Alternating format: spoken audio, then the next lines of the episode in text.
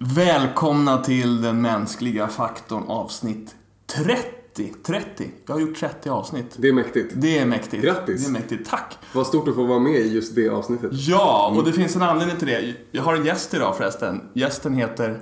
Patrik Almqvist. Välkommen Patrik. Det finns en anledning till att just du är med på mitt 30 avsnitt. Och det är mest att det, att det är en slump. Men det finns... Det passar väldigt bra för att eh, när jag för typ två år sedan började tänka så här att eh, jag vill bara testa att göra en podd bara för att det är kul. Eh, så en av de första tankarna som dök upp i mitt huvud var vad coolt det skulle vara och kul det skulle vara att göra en podd med Patrik Almqvist. Mm. Ri- på riktigt. For real och på riktigt blandade jag det där. Hörde du Ja, det? hade det. Ja, det var ett trick. Eh, och nu sitter jag här eh, idag med dig. För du sa ju aldrig ja då till att göra en podd med mig. Vilket kan bero på att du inte fick en fråga. Nej, det kan ju vara det. Jag kom liksom aldrig dit. Jag tänkte det blir för bökigt liksom. Man ska hitta tider som passar. Jag kan knappt hitta en tid som passar för att stämma träff med mig själv. Eh, och så ska jag göra det med någon Så att eh, jag sket i det. Men idag är du här. Ja. Eller snarare du är här. Jag är här. Ja. Och du är också här. Ja, det stämmer. Men vi är hemma hos dig Patrik. Yes. Eh, och lite mer kuriosa, det här är det tredje stället utanför mitt hem som jag spelar in podden på. Ja. Vilket i- egentligen är helt ovidkommande. Men, men jag har spelat in podd, förutom hemma, på ett eh, sunkigt hotellrum i Örebro. Ombord på ubåtsräddningsfartyget Belos och nu i Patrik Almqvists vardagsrum. Ja, vilken ära. Ja, det är stort. För jag gillar treor. Ja. Eh, Det finns någon slags dynamik när man säger döna, nöna och nöna Exakt. Så här, Sunkigt hotellrum i Örebro, HMS Belos, hemma hos Patrik Almqvist. Ja. Den uppmärksamma lyssnaren kan ha noterat att fem av mina sju senaste avsnitt har namn som är upplagda med treor. Ja snyggt. Eh, Så jag har själv förstått att, att jag ser också när jag tittar på och lyssnar på mig själv att jag har en fäbless För tre för år. tre år. I mitt förrförra avsnitt var ju till exempel ettårsjubileum, kliande stjärtar och gudslängtan Just det. som rubriken. Ja. Och i det avsnittet så sa jag att eh, analklåda kan smyga sig in i ett bröllopstal Ja. i nära framtid. Ja. Och det gjorde det. Det gjorde det, jag var där. Du var där. Live. Ja. Och jag blev lite kallsvettig så jag flög det. Alltså, Ja. Det funkade. Ja. För i mitt huvud innan så funkade det jättebra. Ja. Det är ofta så. Det här är genialiskt. Jag Ja. skrattade själv när jag Ja. gick igenom det. Ja. Eh, och sen så när jag står där så känner jag nu ska jag säga analklåda inför hundra bröllopsgäster. Ja. Och eventuellt röra om lite i det här rummet. Ja, och jag känner dem inte så jättebra Nej. alla.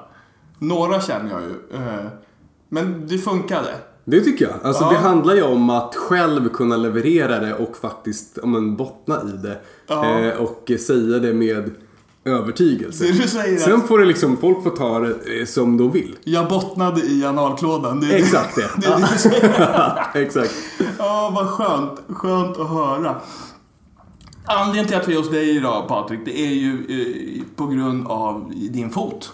Ja. Faktiskt. Mm. Det, därför, det är inte därför vi gör det här samtalet, men det är därför vi är här. Ja. Vad hände? Jag eh, var alltså för nästan fem veckor sedan på semester nere i Frankrike. Först en vecka i södra Frankrike med en vän och sen kände jag mig inte riktigt färdig. Eh, hade inte bokat hembiljett. Eh, och så hade jag hört så mycket gott om Korsika. Eh, så då bestämde jag mig för att ta båten från Marseille till Korsika. Eh, och skulle vara där själv i en vecka. Hyrde moped första dagen. Det låter ju fantastiskt. Så här Underbart långt. upplägg. Ehm, och andra dagen så var jag med om en trafikolycka. ja. Eh, jag skulle köra om en stillastående bilkö. Svängde ut, fick upp lite fart och så var det en bil längre fram i kön som svängde ut framför mig. Eh, såg inte mig så jag var tvungen att väja hårt. Gick emot sidan på bilen, hamnade vid sidan av vägen, ner i en grop. Foten hamnade under mopeden och så gick den av. Eh, och gick av. Och den gick av, Den av. gick av, av. Den var jätteav. Ja, det är ju två ben som löper ner och det var alltså en öppen fotledsfraktur där, den e- där ena benet eh, gick helt av. Och stack ut. Det stack ut. Ja, exakt. Och Såg du det här direkt? Eh, nej, det gjorde jag inte för jag hade sko och strumpa över. Det jag såg var, alltså det är också det där som är så märkligt med den där typen av situationer, eller upptäckte jag nu. Eh, mitt sätt att reagera på den typen av eh, ja, men trauma, för det var ju det det var. Eh, när jag gled där i gruset, precis efter olyckan, jag hade inte känt att foten hade gått av. Men jag gled i gruset och jag liksom tittade runt. Eh, som att det gick i slow motion. Ja. Eh, och det jag tänker då är, är inte i första hand min kropp eh, är potentiellt trasig. Utan det jag tänker först är att det är jobbigt nu. För nu måste jag ringa till den här mannen som jag har hyrt moped av och förklara det här. För att jag har haft sönder hans moped. Ja. Det är det jag tänker i första hand. Ja. Och att det, den liksom logistiken kommer ta tid från min semester. Ja. Eh, tanke nummer två är att det finns en skam i att göra bort sig för en hel bilkö. Ja. Det är de tankarna som går genom mitt huvud. Ja. Inte, eh, jag kanske inte kommer kunna gå igen. Det, det finns inte ens den tanken i mitt huvud. Och sen så stannar jag upp i gruset, vänder mig på rygg, eh, känner efter att, att alla leder är okej. Och, och huvudet var ju aldrig ens i marken. Eh, även om jag, jag hade hjälm, eh, vilket jag är glad för även om, även om eh, det aldrig ens var i marken. Så. Men eh, allt funkar och jag har skrapat upp eh, ja, från armbågen och upp nästan hela vägen upp till, eh, till handen. Ja. Ehm, och det är ju tråkigt, men det är ju inte så farligt. Nej. Och sen tittar jag ner och då ser jag att högerfoten pekar liksom rakt ut åt höger. Ja. Eh, och det är ju en sån surrealistisk syn så jag var tvungen att titta bort och titta tillbaka för att bekräfta det första synintrycket. Stämmer det här? Eh, och det gjorde det ju. Foten stod rakt ut åt höger. Och det som också var lite märkligt var ju att synintrycket och själva känsloupplevelsen stämde inte överens. För jag kände, det gjorde inte ont. Jag kände inte att foten är av, men jag såg det. Eh, men då inser jag ju allvaret i situationen och måste liksom signalera att det här är kris. På riktigt. Så då lyfter jag ju bara upp foten och skriker för att signalera att eh, jag behöver hjälp. Du skriker inte för att ha ont, utan för att Nej, för att bara så här, se mig. Mer eller mindre. och kolla på min fot. Ja. Ehm, Var, var det bara ett primalskrik? Eller ja, primalskrik. försökte du komma på hjälp på... Är det franska de pratar? Franska, exakt. Nej, det var bara ett, ett vrål. Ja. Eh, det hade varit fint om jag började sjunga eller något. Är Falsettsång typ. men, men nej, skrik, jag skrek. Eh, och då kom det ju fram folk, eh, civilpersoner och eh, var Och du fortsatte spela. Bara, "Ah!" Eh, Exakt, jag vet att det här gör inte ens ont men jag, det, vet, jag har börjat nu så jag måste Ja, fortsätta. precis. precis. Ehm, nej men, eh, och de var jättefina och alla tog situationen på ett så professionellt sätt. Det kändes som att de var utbildade i krishantering nästan. De kom fram där och var så avdramatiserande i sitt närmande. Det värsta de kan göra är att titta på såret och börja skrika själva och bekräfta mina tankar om att det, det där är kört. De kom med så här randig tröja och basker och så här... "Ui, vad- vad- vad- Och bjöd på, exakt, ja, på baguette. Bjöd på och- och baguette och, vin. lite skvätt rött. Ja, de skvättade på foten. Ja. Nej, men, men eh, de eh, ställde sig för solen och frågade om jag var varm och frågade Ja. vad jag gjorde här. Ja, jag var på semester. Okej, hur länge har du varit här? Två dagar? Ja, okej, det var inte länge. Men vad, vad tycker du om ön? Vad är, vad är det finaste hittills? Ja. Alltså som, att- som att vi satt ner och delade en baguette och drack vin. Ja. Och bara snicksnackade. Ja. Det var det sättet de närmade sig mig. Och det var det bästa sättet de kunde ha närmat sig mig. För att då blev jag lugn. Ehm, och eh, sen, sen kom även brandkåren och klippte bort skon och strumpan. Eh, och du har ju såklart koll på den här typen av förlopp. Ja. Ehm, och då först såg jag ju alltså, den öppna frakturen, att, att benet stack ut där. Började göra ont då? Nej, Bara nej. det gjorde inte det. Men någon slags obehag måste du väl känna? Jag är extremt obehag. Ja, det var obehag men det, det var liksom ingen smärta. Nej. Och då såg jag ju in i min kropp. Ja. Liksom. Och jag ser hur blodet liksom pulserar Ja. i takt med hjärtrytmen. Ja. Ehm, men samtidigt, det var ingen panik, det kom aldrig någon chock. Och, men när jag såg det så tittade jag återigen bort och bara rakt upp i himlen. Och kände efter. För Jag kommer borde- nu, jag kommer nu. Ja men exakt! Eh, nej men, men jag kände efter och bara så här, det borde komma en chock. Ja. Jag borde rimligtvis svimma eller något. Ja. Med tanke på det jag ser. Men det kom aldrig någonting. Nej. Titta ner igen och Det var lugnt. Tänkte, Ja. var är min mobil? Jag vill ta kort på det här. Ja. Det var det jag tänkte. Totally instagrammable. Exakt! Ja, ja, ja. Mitt återtåg till Instagram. Det här är perfekt. Jag har ju också avskaffat det. Ja, precis. Eh, det här är en perfekt bild för att komma Det var tillbaka. jätteroligt om du skulle gå in, lägga ut den bilden och sen gå ut igen. Ja, precis. Ja, ja, ja. Men jag vill bara säga en Ja, sak. Jag har ett statement sista att göra ja. innan jag drar. ja. Blev han arg, moppegubben? Nej, inte alls. Nej. Joel hette han. Joel. Han var jättesympatisk. Ja, Ehm, vad skönt. så det var, men jag behövde inte ens, det samtalet tog eh, en kvinna där. Hon sa det till mig. Bry dig inte om det. Jag tar hand om det ärendet. Jag tar det vidare med polisen. Ehm, och eh, jag, jag, jag, gav numret till henne. Ja. Ehm, och det är också tacksam att jag var så pass närvarande. Att jag liksom, om något så var det ju en rationell chock. Ja. Att försöka ta kontroll över situationen. Ja. För redan i ambulansen när jag fick tillbaka mobilen så började jag ju kolla upp uppgifter. Instagramma. Så började jag instagramma. Helt vilt liksom. eh, nej men då det ju kolla upp uppgifter till Försäkringskassa. Alltså allt det där. Eller försäkringsbolaget och, ehm, och börja avboka hotell och så här. På den där britsen. Eh, Just för att det gjorde inte ont. Så det, smärtan tog liksom inte något fokus överhuvudtaget. Och då tänkte jag att det är onödigt att bara ligga här nu. På väg till Ja. sjukhuset. Så jag kan lika gärna göra saker. Waste of time. Exakt. Ja. Har du Eh. haft ont sen då? Eh, smärtan kom väl... eh, Dels när de vred tillbaka foten. Eh, det var ju fruktansvärt. Jag låg först eh, i någon korridor och det gick förbi läkare. De hade lagt över en duk över foten för att det inte skulle ligga där och, och vara blottat. Och så kom det förbi läkare och lyfte på den där med jämna mellanrum och tittade och, och suckade ljudligt liksom. De lyfter och bara och går vidare. Eh, och sen så kom det till slut en läkare, jag tror att det var nummer tre, som lyfte, tittade och bara Oh la la! Och och så gick han därifrån. Och då, det kändes så oprofessionellt på något sätt. Eh, och, och, eh, sen kom till slut ortoped och jag kördes in i ett separat rum. Eh, låg på britsen, fick lite lustgas. Ja. Eh, men inga instruktioner kring hur jag skulle konsumera Nej. lustgasen. Utan det var bara, jag fick den nertryckt i vänster hand. Ja. Hade mobilen i höger hand. Fortsatte avboka hotell och, och ehm, ja, men screenshotta uppgifter, skicka vidare till mina föräldrar i Sverige för att de skulle kunna ta vidare ärendet Ja. när jag låg på operation. För så mycket visste jag att jag skulle Ja. in på akutoperation. Ja.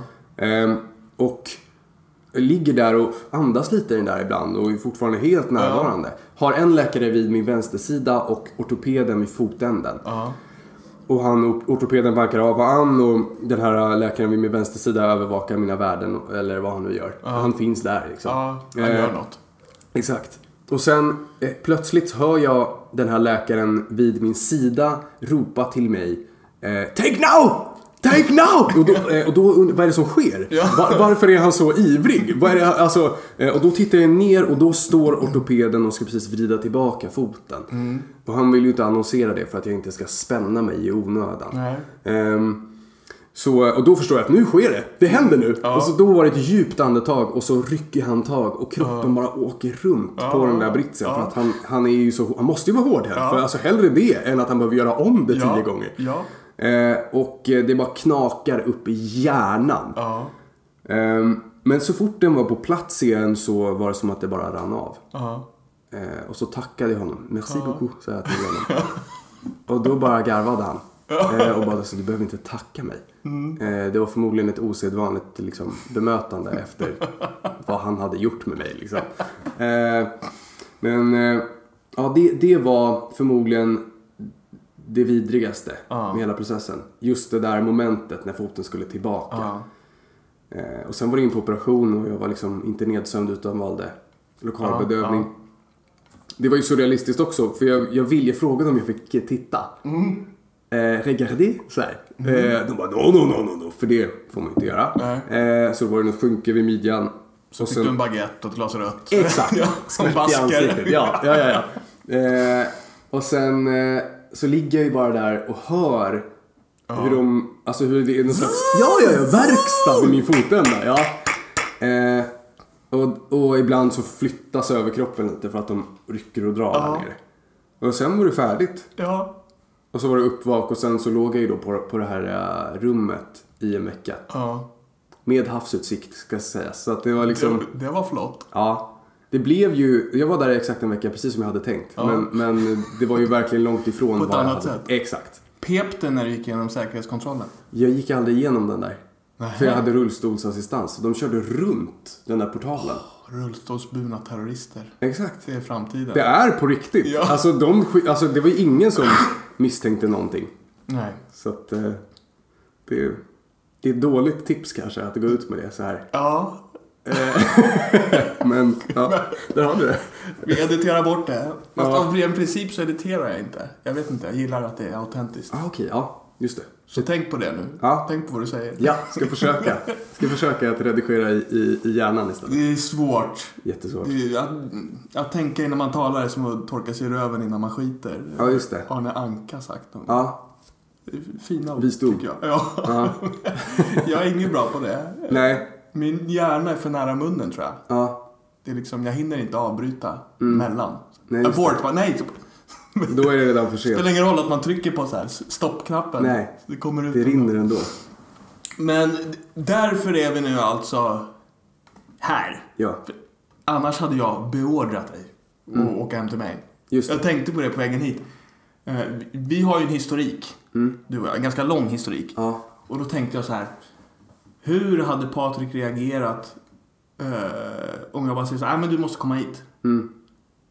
Hade det triggat någon gammal så här, ja okej, ja, Jakob sa det, då gör jag det. Ja, det. liksom, vad är våran historik? Om vi klargör den här nu så att, Ja. Mm. att lyssnarna är med på eh, hur vi känner varandra. ja.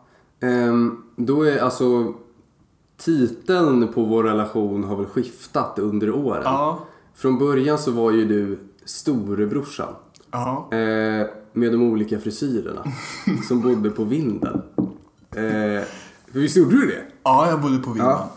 Ja. Eh, och jag visste inte så mycket om dig. Jag såg dig på familjetavlor. Ja. När jag byggde lego med din lillebror Linus. Ja.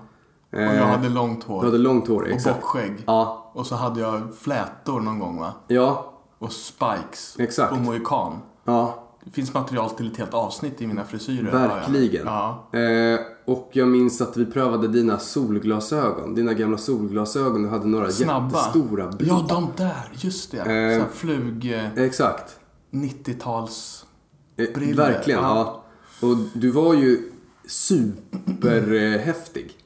Fast du hade ändå väldigt milda ögon. Det minns jag att jag tänkte. En mild blick, men eh, eh, ändå väldigt häftig. Det är svårt att förmedla milda blickar i en podd. Det är det. Ja, jag får börja med YouTube. Ja, exakt. Och sen, och- men sen blev... eh, Sen växte ni ju, hör och häpna. Och då... Eh, då började ni ju hänga, både du och Linus och hela ert kompisgäng, eh, i ungdomsverksamheten i Philadelphia kyrkan. Yes. Eh, och där var jag ledare under en massa år. Mm, För, för er väldigt mycket. exakt. Eh, så vi hade ju väl jättemycket med varandra att göra under ganska Ja. många år där. Ja, visst. Jag sprang och jagade på läger och... Det var tuffingtester och... Ja, jag hade hoppats att det inte skulle komma upp. Nej men det är ju oundvikligt. Ni var 13 då, det var ert första tonårsläger. ja, Och vi, ni, vi hade frågat första dagen, så här, om man är en tuffing får man skriva upp sig på den här listan. exakt. Och så gick vi igenom, en natt gick vi igenom alla som hade skrivit upp sig på tuffinglistan. Så Ja. gick vi in på era rum mitt i natten med ficklampor.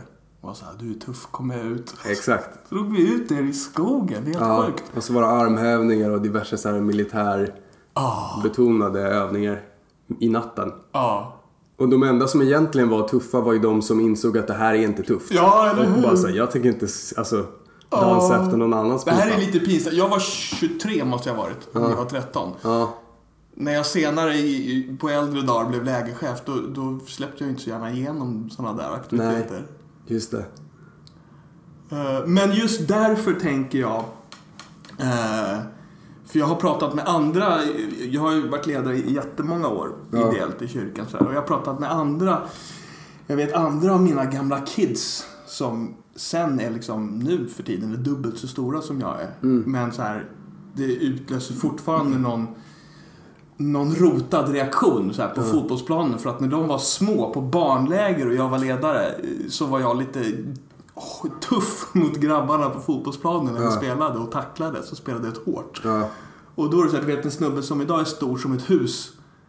Bara så här av ren instinkt hoppar undan. När jag, och jag är inte så, jag är rätt liten. Men Ja. när jag kommer springandes mot honom så blir han rädd. Ja, än idag. det. Du är fortfarande i väldigt god form. Du är mycket vältränad. Det var dit jag ville Det- komma. ja. Det har det alltid varit också. Ja, det har jag alltid varit. Jag har alltid varit. Men jag är ändå, petit är kanske fel ord, men men jag är kort. Eh, Och jag väger ju inte så mycket. nej. Och så en kille som är då typ 1,90 och väger 100 kilo. Han väjer. Ja, han väger. Ja. Det sitter kvar. Det är Det är så mycket mentalt. ja. Eh, Men vi, kan, du kanske, vi kanske har haft så mycket kontakt i vuxen ålder också att du inte har kvar några sådana reaktionsmönster. Alltså för att svara på din fråga där, jag hade ju kommit hem till dig om du hade sagt det. Ja, men det är bara för Alltså- att du är en snäll människa. Det hade varit av artighet tror jag. Ja. Ehm, inte av fruktan. Eh, så, men precis, för att det har ju också, det är ju ett, ett, ett nytt skede där jag ser dig mer som en vän. Ja. Eh, snarare än den där ledaren som släpade upp mig mitt i natten och Du, tvingade tar, mig göra du var armhävningar. tvungen att ta upp det igen, Absolut. eller? Ja. Till döddagar. Och sen så, nu har ju du då, som du är inne på här, nu har ju liksom du blivit vuxna Patrik sedan många år tillbaka. Mm. Och som jobbar med vad då? Jag har lite svårt att liksom få något grepp om det här. ja. Vad, Eh, och det är vad ju är ditt yrke? Ja, vad är mitt yrke egentligen? Det är, det är ju ganska många, jag rör mig inom många områden. Ja. Eh, och när folk frågar mig vad gör, vad gör du Ja. för något? Så eh, kan det svaret skifta beroende på sammanhang. Ja. Men om jag ska liksom försöka återge ehm, ja, men ett fullvärdigt svar så är det ju att jag är kompositör, eh, producent, skådespelare och musiker. Men att eh, svara så till någon som absolut inte vet vem jag är, det kan ge ett lite oseriöst intryck. Ja. Så när du bara träffar någon för första gången på en fest och de Mm. frågar, ah, vad gör du då? Vad säger du då? Då skulle jag, alltså just nu i det skede jag är i livet så skulle jag nog inleda med, alltså min huvudsakliga syssla är kompositör producent. Eh, skådespelare, musiker. I den ordningen. Ja. För du livnär dig på din musik idag, huvudsakligen, eller? Ja, min huvudsakliga inkomstkälla är den musik jag gör till tv och film och eh, mina olika artistprojekt Ja. på Spotify och sådär. Ja. Eh, och även, jag dubbar väldigt mycket och det kan jag fortsätta göra även med bruten fot, så det Ja. gör jag även nu. Gör, du gör fortfarande det? Ja, mycket Disney-filmer och, och serier och Vad, vad har du gjort för dubbningar då? Det är alltså... Eh, det är säkerligen ett 20-tal olika. Det är alltid från Nalle Puh till eh, Turtles till Spindelmannen och eh, nu senast Pokémon. Så att det... Pock- vilken då? Vilken Pokémon? eh, Vi ser alltså sjukt mycket Pokémon hemma. Gör ni det? Ja! Ah, okej. Eh, Det är alltså den kommande Pokémon-filmen. Oh, Pokémon. Movie 20. Det, är nog, det finns så sjukt mycket Pokémon. ja, ja, ja. Kommer, Det- den, kommer den komma på bio i Sverige? Jag vet inte. Nej. Den kommer i alla fall släppas. Kanske i någon fysisk form på DVD eller något. Och vem gör du rösten till där? Lite olika Ja. karaktärer. Ja. Eh, det finns ju också en hel del tystnadsplikt kring Ja, här. jag Så jag får förstår. ju inte... Nej, jag förstår. Men eh, det är en blandning. Liksom. Ja. Eh, ja, så att det, jag, mitt liv är spretigt. Ja. Men det är också precis så jag vill ha det. Ja. Du är en, en spretig människa. Mm. Hur... Jag tänker, när du dubbar och när du skådespelar. Du har ju spelat in film också. Mm. Ja. Är, är det en film du har gjort? Jag har ju medverkat i flera filmer men alltså 2013 så gjorde jag ju huvudrollen i en långfilm Mm. som också gick upp på bio. Det är väl Vittra. Vittra. Ja. Exakt. Det är väl egentligen det, det största filmprojektet. Sen har jag varit med i lite mer perifera Ja. roller och sådär. Varit väldigt nära många, många, många, många, många gånger på eh, större projekt. Ja. Eh, det är ju sådär att vara skådespelare Ja. också. Det är mycket, mycket nej. Eh, och sen är det ett fåtal ja som för en framåt liksom. Hur var det, för Vittra är ju en skräckfilm. Mm. Hur, var, hur är det att spela in en skräckfilm? Det är ju, givetvis så beror det, precis som i alla andra projekt, på eh, kollegorna och stämningen, atmosfären på plats. Mm. Just den här erfarenheten var väldigt rolig. Ja. Eh, ibland nästan lite för rolig. Ja. Alltså vi hade så kul så att det gick Svårt ut över, ja, över fokuset. Ja. på inspelningsplatsen. För att det var så pass bra stämning. Det var verkligen vänner som gjorde någonting roligt tillsammans. Eh, så det var en väldigt njutbar eh, erfarenhet. Hur togs den filmen emot? I Sverige fick den inte jättemycket uppmärksamhet. Nej.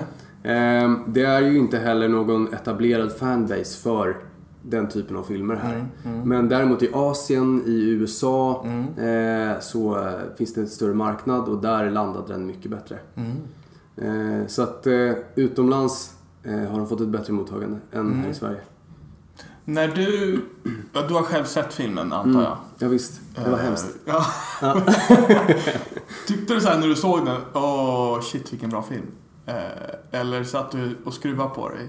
Jag satt absolut och skruvade på mig. Eh, det var på filmfestivalen i Lund och jag Ja. satt i mitten av den här salongen. Och det är plågsamt alltså.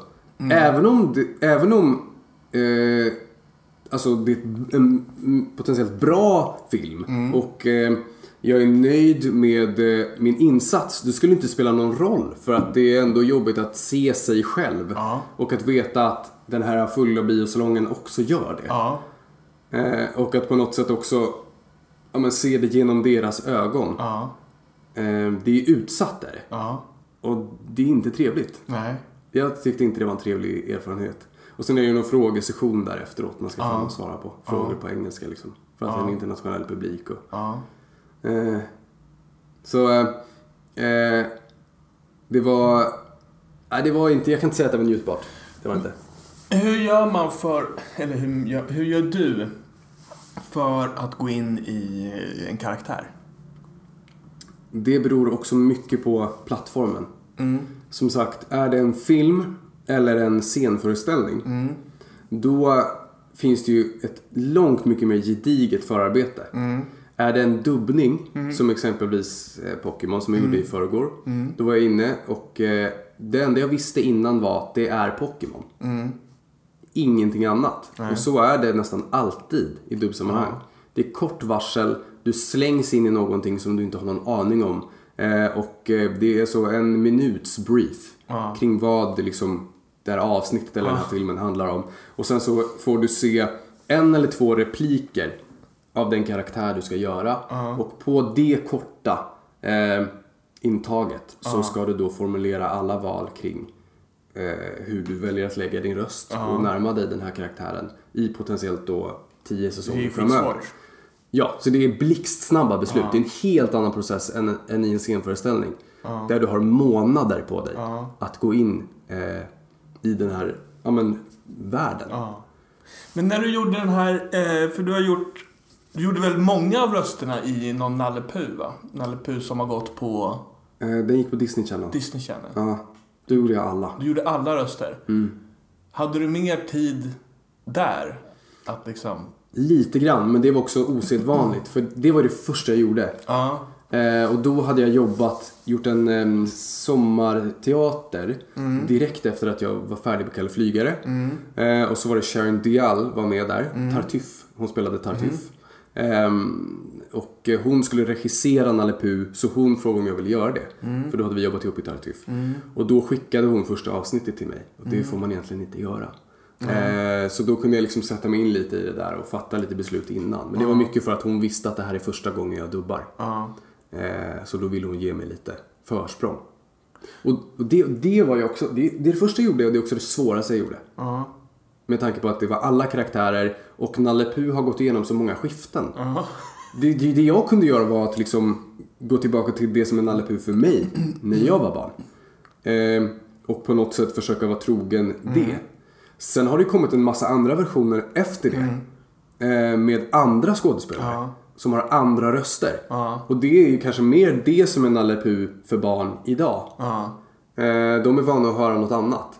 Det eh, måste jag också ta in. Samtidigt som jag har en tredje infallsvinkel i ehm, just exakt det här, eh, den här porträtteringen av de här karaktärerna. Som eh, filtrerades genom en brittisk komiker som heter Robert Webb. Eh, han, jag måste ta, ta hänsyn till hans tolkning. Just det, hur har han gjort de här Exakt. innan? Ja. Så att de tre olika infallsvinklarna skulle liksom smälta samman till någon form av hybrid. Ja. Som då jag skulle leverera. Eh, och då blir det ju ett kompromissande. Ja. Eh, och kompromissande kan vara bra. Men det är någonting jag har lärt mig under åren i dubbningsträsket. Att eh, eh, kompromissa inte allt för mycket. Nej. Gör istället din egen grej. Därför det är det som kommer att få genomslag och det är det som i slutändan blir bra. Ja. Istället för att efterapa någon annans. Ja. Så. Sök vara trogen det, men, men eh, bottna i det du gör. Liksom. Då är det okej att vrida det åt ett håll som passar dig bättre och din röst bättre. Vem... Hade du någon favorit av Nalle Puh-karaktärerna? Förmodligen Tiger. Tror jag. Tiger. Ja. Vad... Vad slog an tonen där då? Tiger kanske var den som hade förändrats minst i de här olika versionerna. Ja. Eh, och det var också en karaktär som jag kände att Han har jag... alltid varit den här lite amfetamin påtända. Exakt, som studsar runt. tiger. Ja, ja, ja, ja exakt. Ehm, och eh, röstläge och, och så vidare har varit ganska eh, samma genom åren. Ja. Eh, och det är någon, någon alltså det är också en, en, en karaktär som låg ganska nära min egen röst. Ja. Så det var lätt att säga. det, det är väl en av de karaktärerna som jag själv känner mig mest nöjd med. Ja. Liksom. För det är ju väldigt... De är ju, det är ju väldiga karikatyrer, tänker jag. Oh ja. Och man tänker framförallt Ior är väl en rätt otypisk person i en barn, barnsammanhang. eller? ja. Ja, det är möjligt ja. Ja, men han är ju rätt deppig Ja, exakt. åsna. Ja, ja han är inte så rolig. Nej. Det är han ju verkligen inte. Nej. Eh, Supersorgsen, det är ju synd om Ior. Ja. Men du, där hade du lite mer tid säger du. Men annars så är liksom dubbningen, där är svårt att, att göra något djupt artistiskt eh, djuplodande inför. Exakt. Men när du gör då större, när du gör scenproduktioner eller, eller film eller eh, där du har mer tid. Hur gör du då för att komma in i din karaktär och förstå? Dels är det ju, alltså det absolut första initiala kontakten med verket, det är att läsa igenom manus, se vad som finns där, att hämta kring den här karaktären. Och sen förgrenas ju det. Eh, och jag tycker om att låta eh, så mycket material som möjligt liksom skölja igenom mig, som knyter an till det här. Eh, som då också undermedvetet och medvetet formar eh, den här karaktären inom mig. Eh, se vilka områden där jag, Patrik, lappar över då med den här karaktären. Och liksom söka förstärka de delarna. För det är det jag kan göra. Utan att liksom rycka av navelsträngen för mycket. Mellan mig och karaktären. Att det måste finnas en naturlig länk. Annars blir det oorganiskt och intressant att titta på. Blir det svårt att hålla isär eh, sig själv och sin roll? Det kan det bli. Eh, och det där är ju någonting som jag både önskar att jag var bättre på men samtidigt är mycket tacksam för att jag inte är bättre på. För att det är en hjälp i det att jag vet att jag har en god förmåga att sätta mig in i andra människors liksom, emotionella liv. En bra eh, empatisk förmåga. Men det, om jag inte håller det liksom i styr så kan ju det få även mitt egna inre liv att skena i en riktning som inte alltid är så härlig. Liksom. Ehm, så där gäller det att hålla sig förankrad i sig själv genom att umgås med människor som vet vem jag är Ja, just det. och spegla mig i dem. Ja, Ehm, det är väl det bästa med medicinen egentligen. ja, Umgås med vänner och familj eh, under tiden. ja. För annars är det lätt att försvinna iväg. Ja. Dit jag är på väg lite med det här är att du var ju väldigt involverad i att skapa eh, påskföreställningen 72... Heter den 72 timmar? 72 timmar som förändrade världen är ju den liksom, fullständiga titeln. Det handlar om, om liksom de tre dygnen...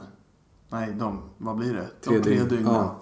över påsk. Det är liksom påskberättelsen om Jesus egentligen. och där du var med och skrev i en grupp.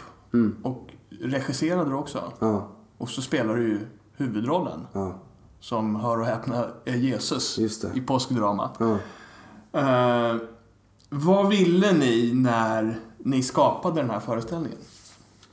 Dels var det ju eh, att återta påsken.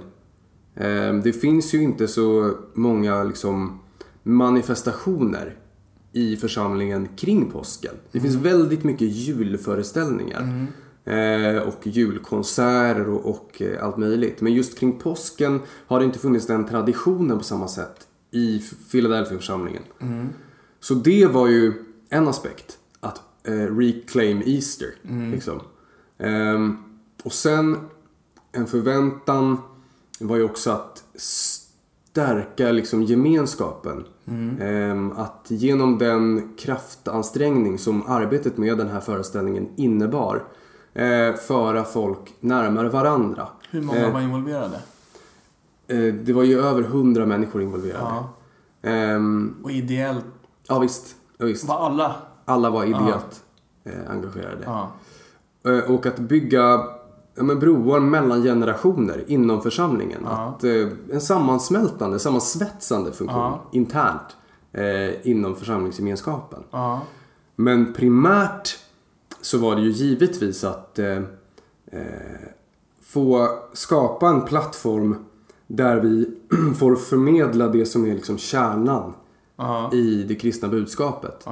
Eh, om Jesu gärning eh, och budskapet om nåd. Ja. Eh, inte, liksom, inte på grund av det vi gör utan genom det vi nu tillsammans gör så vill vi peka på det och sprida det vidare till den här staden, till det här landet och till den här världen. Eh, det är väl det yttersta syftet med föreställningen. Och jag har ju sett, ja, ni har gjort den här två, två år. Och jag har sett den, jag såg den i år.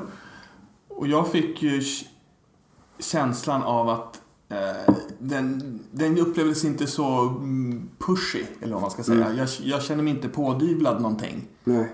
Utan mer att jag blir presenterad en berättelse. Mm. Och eh, någon slags ramverk, tolkningsramverk kring den berättelsen. Men som är ganska löst hållet ändå. Väldigt mycket är att jag får en berättelse och sen så får den göra det den gör med mig. Mm.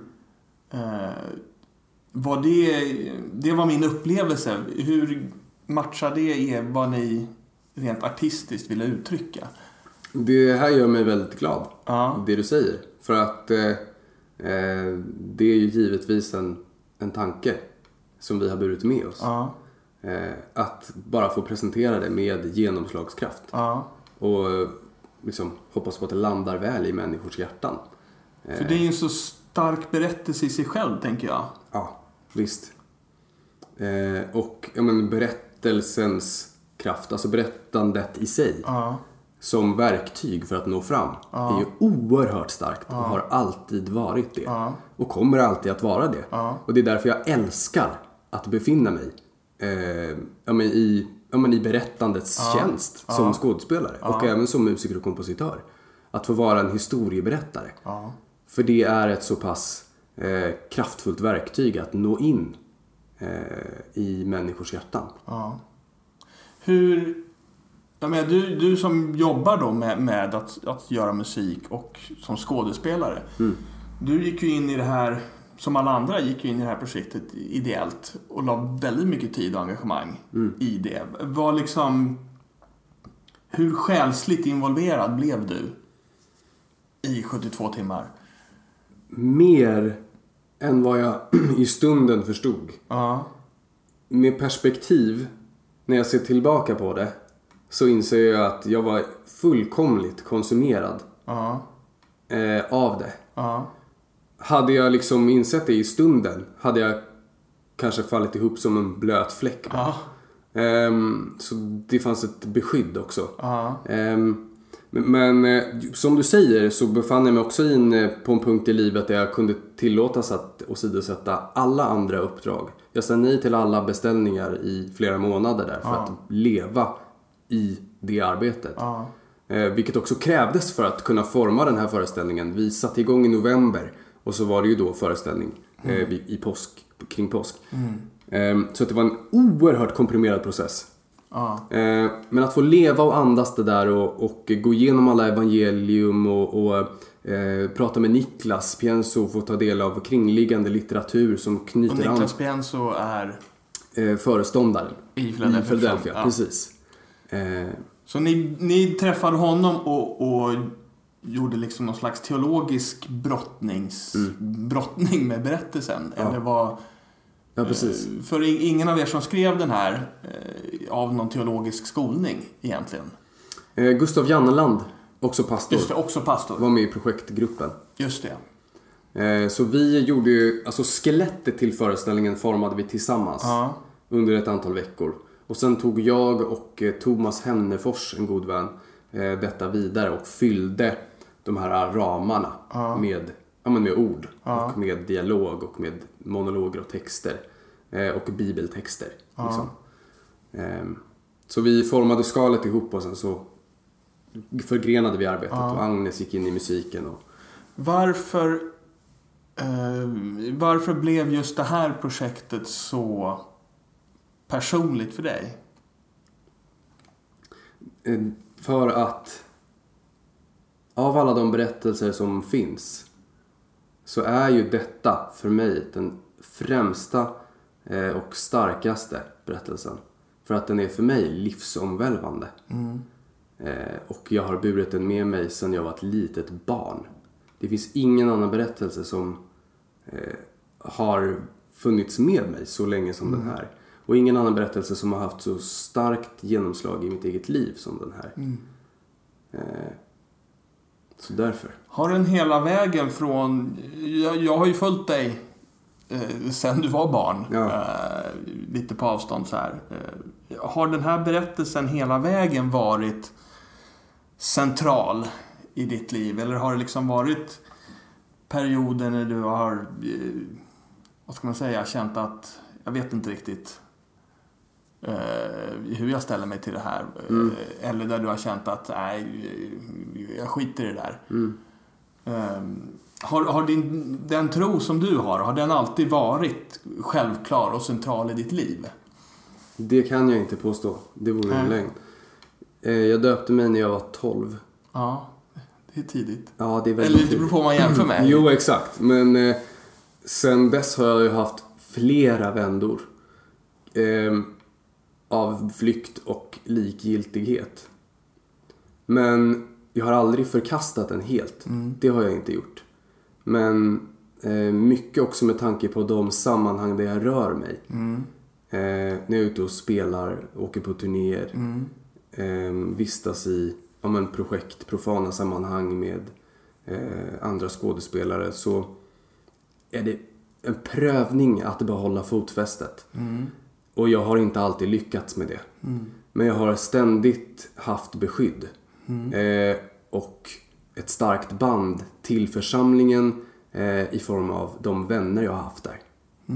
Eh, och det tror jag nog är kanske den främsta anledningen till att jag hela tiden åtminstone har haft en fingertopp kvar i församlingslivet. Eh. Ja. Under perioder har det enbart berott på att jag har haft vänner. Jordiska vänner som, som har eh, hå- hållit kvar i den där fingertoppen. Ja. Annars hade jag, jag vet jag inte, vart jag hade befunnit mig. Ja. Faktiskt. Eh, Den... Mm, Jag får lite känslan av här nu. Eh, eller du, du, du antyder ju nästan att, att eh, det hade kunnat gå, gå illa för dig som människa. Om i- inte den där fingertoppen hade varit kvar. Är det det jag hör? Eller, eller, eller är det att, att eh, du inte hade haft kvar din tro? Är det det du menar? Jag tror, jag tror nog ändå inte att, att eh, min tro hade kunnat berövas mig. Men jag hade säkerligen kunnat hamna i sammanhang där jag hade förlorat eh, mycket av mig själv. Eh, och liksom levt långt mycket mer destruktivt än vad jag har gjort. Eh, under perioder har jag ändå levt mycket destruktivt. Eh, festat alldeles för mycket. Och, Eh, ja, man levt i utsvävningar som i stunden är superhärliga och jätteroliga. Eh, men saknar evighetsvärde. Ehm, Och där är en lurig grej, tänker jag. För oss som... Jag har ju också vuxit upp i, i kyrksvängen, precis som du, och i samma församling. Mm. Eh, och nästan fått med sig under uppväxten, under tonåren, det här att, att det där som folk gör när de går ut och festar, att det egentligen inte är så kul. Mm. Eh, och sen en dag så upptäcker man att, att det var väldigt kul. Mm. Eh, och då kan det bli en väldig besvikelse. Alltså att det, det, ibland finns det ju en tendens att det blir lite så protektionistiskt i, i kyrkvärlden. Nu tycker jag ändå att både, eller jag kan bara tala för mig själv, men väldigt mycket av det jag har med mig i mitt arv har varit väldigt sunt och har varit till väldigt stor hjälp för mig. Mm. Men, men just den här eh, lite tendensen till, att, eh, till världsfrånvändhet eller så här, Mm. att, att eh, det där är egentligen inte roligt. Det som de andra håller på med. Ja. Eh, och där tror jag att, att det liksom... Där tror jag att det kan slå över för många i att det blir väldigt, kan bli väldigt destruktivt sen när man upptäcker att oj, det här var ju kul. Och så dricker man alldeles för mycket Ja. istället. Ja. Eh, eller så går man in, går, så kommer droger in i bilden. Och Ja. så liksom, när man upptäcker att det där som jag trodde var så farligt var kul. Ja. Eh, jag vet inte om du har upplevt att har den erfarenheten själv att Absolut. Det där är ju också att göra egentligen, tror jag, eh, kyrkan en otjänst. För det är att distansera kyrkan ifrån Ja. världen på ett sätt som jag inte tror är bra. Ja. För vi ska finnas i världen. Eh, och jag vill också, också lyfta det, alltså det är en, givetvis en distinktion mellan att festa och att dricka för mycket. Jag menar inte på att, att vara ute och festa är per definition. Ja, men Absolut inte. Var ute och festa, lev. Jesus var väl ute och Ja, men det, ja, ja, ja, visst. Ja, ja, ja. Det är inte det. Gå ut och dansa. Alltså så här, Ja. eh, självklart ska man göra det. Och det går liksom inte eh, emot eh, någon form av biblisk eh, lära. Eh, men att leva destruktivt. Att dricka för mycket. Att kliva på drogerna. Eh, att eh, ge sig hän åt eh, destruktiva relationer. Allt det där som kan följa med. Ja, Det är ju det som är det farliga. ja, Alltså inte festandet i sig. nej. Precis, precis. Men du, det här då. För nu upplever man ju dig och uppenbarligen när du gick in i 72 timmar. Att nu upplever man att du, du har en, en, din tro nu eh, har en väldig liksom, intensitet mm, på något sätt. Eh, och att du gick väldigt all in i 72 timmar och i den här Jesus-berättelsen. mm. Eh, hur hamnade du där, där du är nu? Förstår du vad jag menar? Ja. Ehm, detta med att min tro är intensiv. Alltså, jag är ju en väldigt intensiv människa. Så jag tror att eh, det mesta jag ger mig hän åt blir intensivt. Ja. Eh, och också det här med att gå all in. Jag är en allt eller inget person. Ja. Vilket också är lite farligt. Ja. Eh, därför att jag kan alltså, totalt hänge mig åt en uppgift. Och sen några månader senare vara kall inför den. Ehm, men eh, så när jag fick frågan om att gå in i 72 timmar så var det inte självklart för mig att jag skulle axla det. Det var det inte. Men sen den prövning i överlåtelse eh, och i tro som det innebar att stå i den ansvarspositionen. Eh, det gjorde att jag hade inget annat val. Vi hade inget annat val än att bara kasta oss eh, inför Gud och be om hjälp. Och det där är också eh, någonting som är en lärdom. Att eh, ja, men inte bara kasta sig vid Guds fötter när du själv behöver hjälp. Utan ropa efter Gud för att Gud är Gud.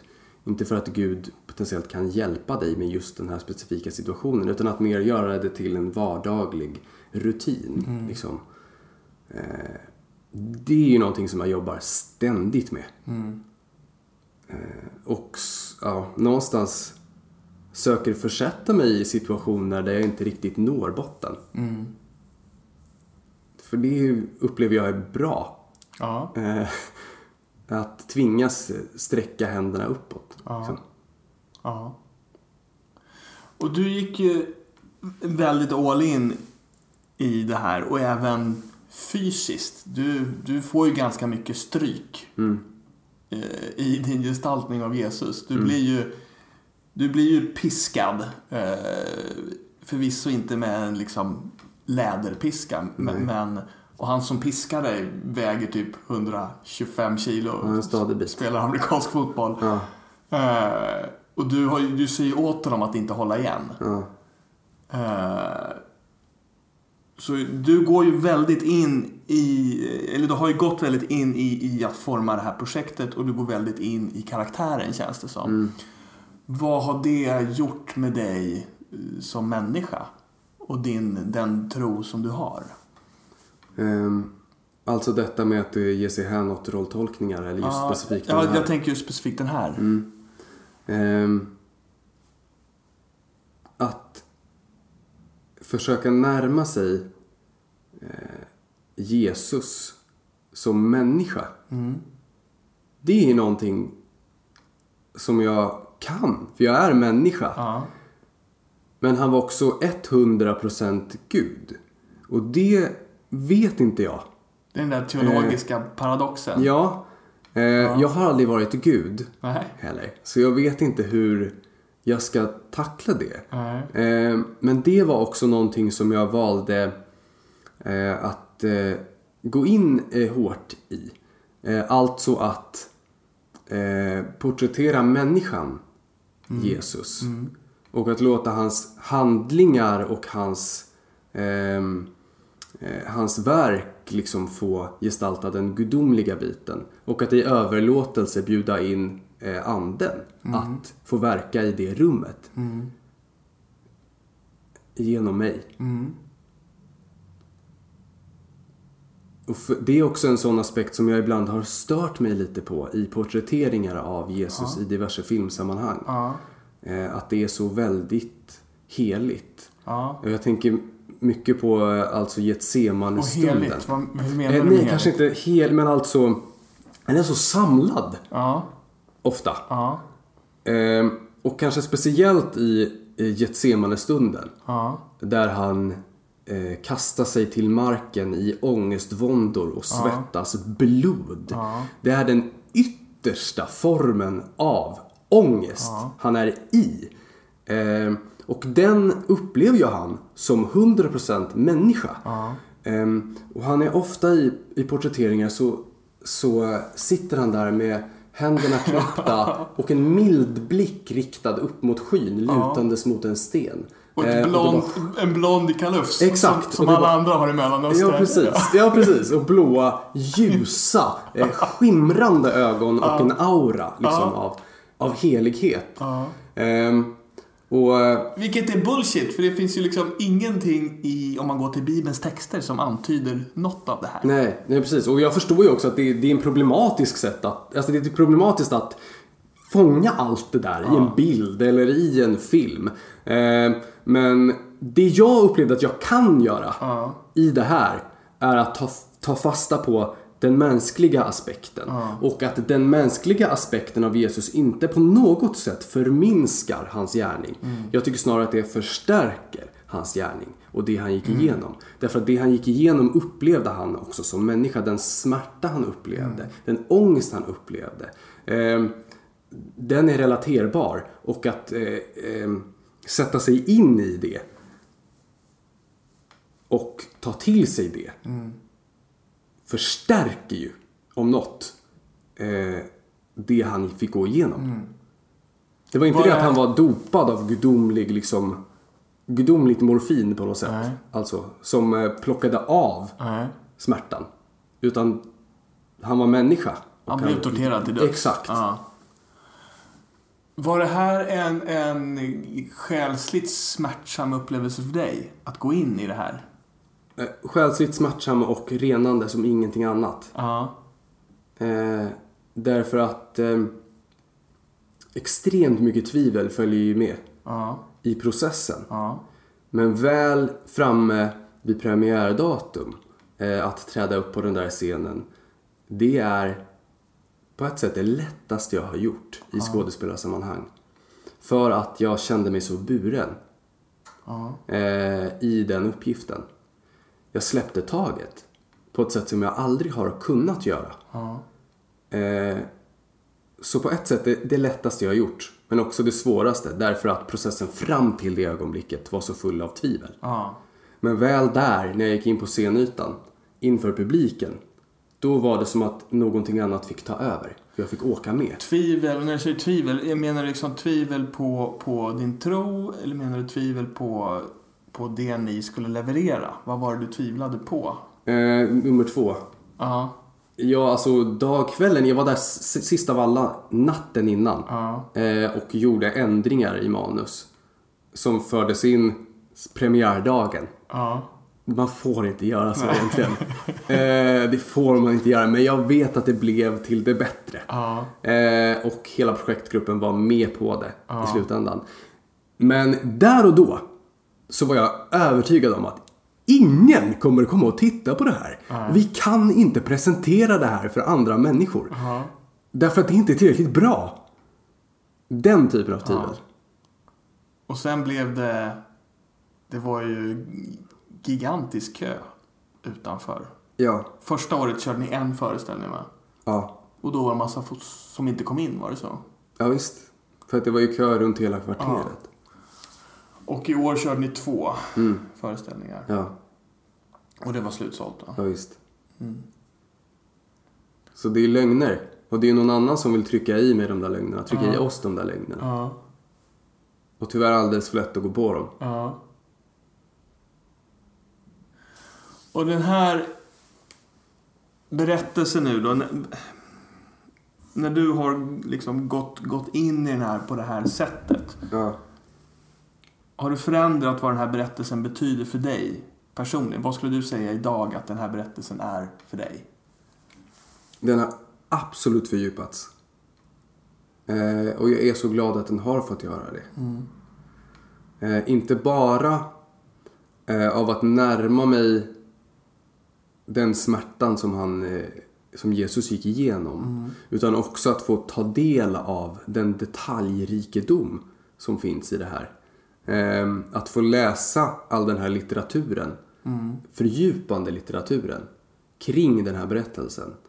Eh, att få göra nya kopplingar eh, inom ramverket för vad som är den här berättelsen. Eh, och att få omsätta det i mitt eget liv. Det är också förhoppningen med föreställningen att människor ska få göra ingenting mindre än livsomvälvande erfarenheter och sen få tillämpa det i sina egna liv. Konkret.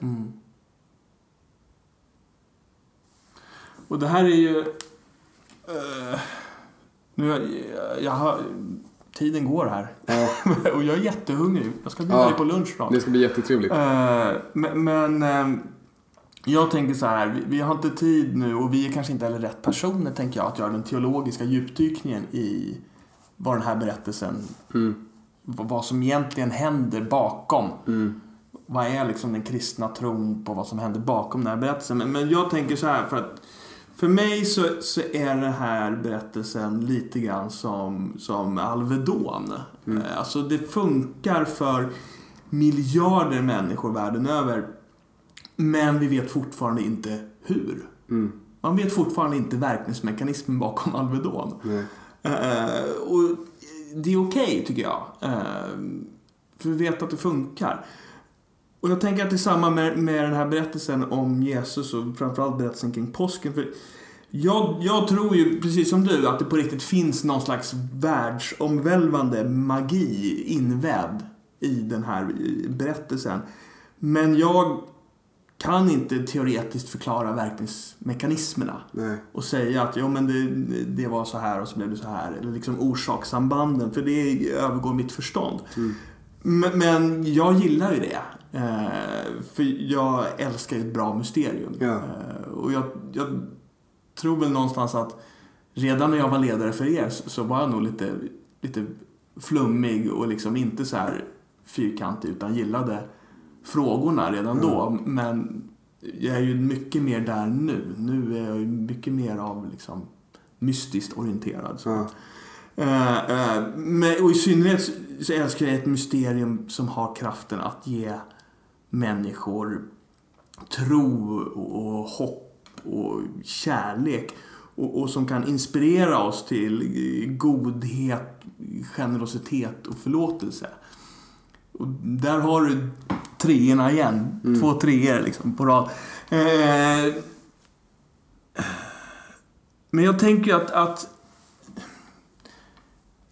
att Jesus på något sätt liksom mystiskt och oförklarligt 2000 år senare fortfarande hjälper människor och gör världen till en bättre plats. Mm. Eh, Jag tror ju på det och jag behöver inte kunna förklara så mycket hur. Eh, Utan jag kan acceptera det mysteriet och att det är ett mysterium som funkar. Liksom. Mm. Där någonstans är jag. Och, och, och där tänkte jag också att vi skulle lämna lyssnarna idag. Mm. Med förhoppning om att eh, du gärna vill vara med igen. För det här var Mm. väldigt roligt tycker jag. Så jag heter Jakob Pansell och min gäst heter... Patrik Almqvist. Ni lyssnar på Den mänskliga faktorn och vi hörs igen om två veckor.